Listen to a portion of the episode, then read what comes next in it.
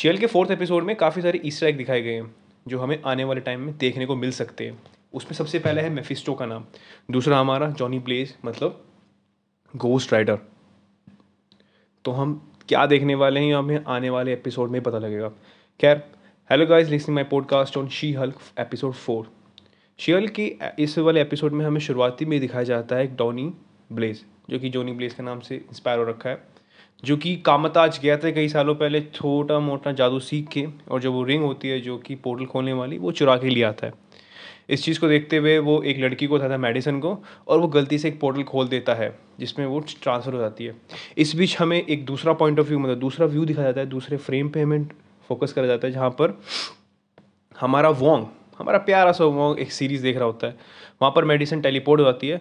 Medicine बातों ही बातों में रिवील करती है कि वो वो मतलब एक गोट ने बकरी ने उसकी जान बचाई है उसकी छः बूंद लेके सीने से करा के। तो हमें ये दिखाया जाता है कि शायद ये इस तरह हो सकता है मेफिस्टो के बारे में। खैर वो हम आगे बात करेंगे तो आगे हम चलते हैं। आगे वाले सीन में हमें फोकस उस बेसिस पे होता है कि यहाँ पर मतलब आपका जो वोंग था वो आ, मतलब शी हल्क से जेनिफर वोल्टर से बात करता है क्योंकि वो सारी चीज़ को रिवील करता है कि डॉनी ब्लेस जो है वो अपने जादू का गलत फ़ायदा उठा रहा है, वो लोग कहीं से कहीं टेलीपोर्ट करता है और जो वो जादू कर रहा है, वो आने वाले टाइम में काफ़ी कुछ दिक्कतें खड़ी कर सकती है। इस बीच वो उसको कोर्ट में इशू होता है, वो एक जो उनका कोर्ट का जो भी इशू होता है, वो उनको ट्रांसफ़र करती है। डोनी ब्लेज और शी हल्क अपने मतलब शी हल्क वोंग का वोंग की लॉयर होती है तो वो उसका केस लड़ती है। इस केस बीच में हमें मेडिसिन का भी वहाँ पर एक कैमरोल दिखता है, जहाँ पर वो उसको एज अ एक क्या बोलते हैं उसको यार, ये लॉयर की भाषा बड़ी अजीब से होती है। एक विक्टम मतलब सॉरी एक एक एसिड की जो यूज़ करती है कैसे कैसे उसको ट्रांसफ़र करा गया तो यहाँ पर कोर्ट उसको गलत है, साबित ठहराती है और जो हमारे डॉनी ब्लेज है, उसको मना करती है कि वो ऐसी चीज़ें ना करें। बट सर्वाइव करने के लिए वो अपना शो चालू कर सकता है। इस बीच हमें वॉन्ग और मेडिसिन के बीच काफ़ी क्लोजनेस दिखाई जाती है, वो भी उसके अंदर, कोर्ट के अंदर, जो कि मुझे बिल्कुल ठीक नहीं लगा। खैर आगे हमें ये दिखता है कि डोनी ब्लेज एक नया शो करता है, जहाँ पर वो गलती से हेल का पोर्टल खोल देता है, जो कि हमें रेफरेंस दिखता है हमारा मतलब गोस्ट राइडर का। गोस्ट राइडर के बीच में रेफरेंस दिखता है। इसमें वहाँ पर डेनी ब्लेज जो कि ब्लेज है डोनी ब्लेज वो वॉन्ग की हेल्प माँगता है ताकि वो उसकी हेल्प कर सके। इस बीच शी हल्क अपनी डेट में बिज़ी होती है, जहाँ पर वो काफ़ी सारे लोगों को डेट करती है, पर उसको एक ही जचता है, वो है आपका स्मार्ट सा हंग उसको बोलती है, वो ब्लैक है और वो एक पेडिट्रिक मतलब डॉक्टर है, बच्चों का डॉक्टर है।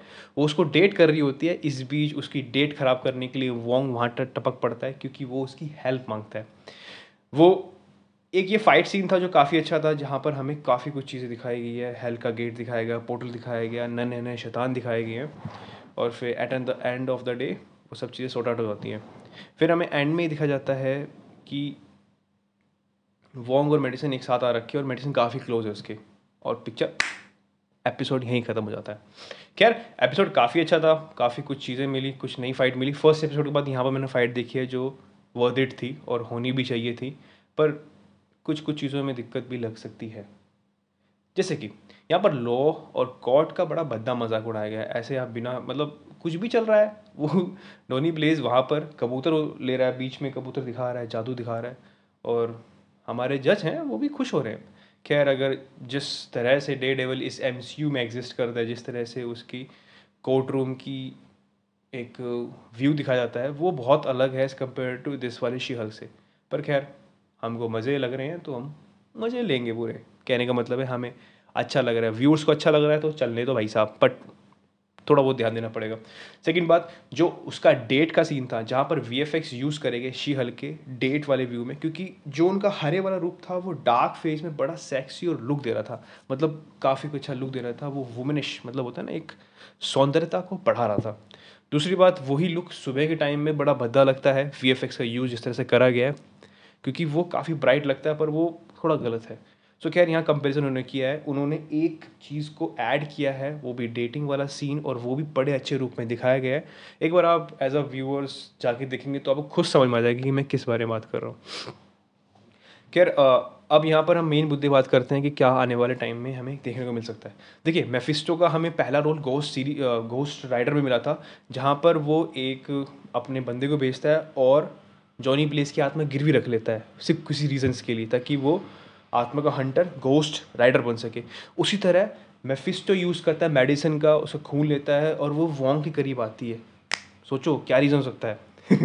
उसका यूज़ कर रही है और मुझे लगता है वॉन्ग का दिल टूटेगा पक्का। खैर ये एक नया चैलेंज है, क्योंकि एक नई स्टोरी बनाई जा रही है और बहुत अच्छी रहेगी।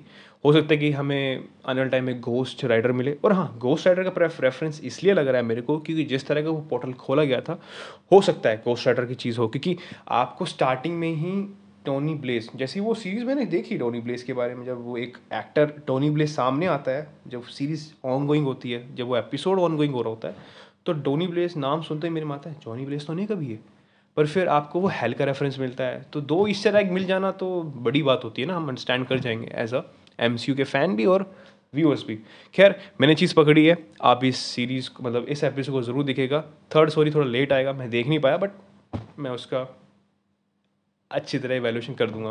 खैर thank you so much you have listening my podcast and stay safe stay healthy and always happy and take care your mother parents and जो भी आप समझ जाओ।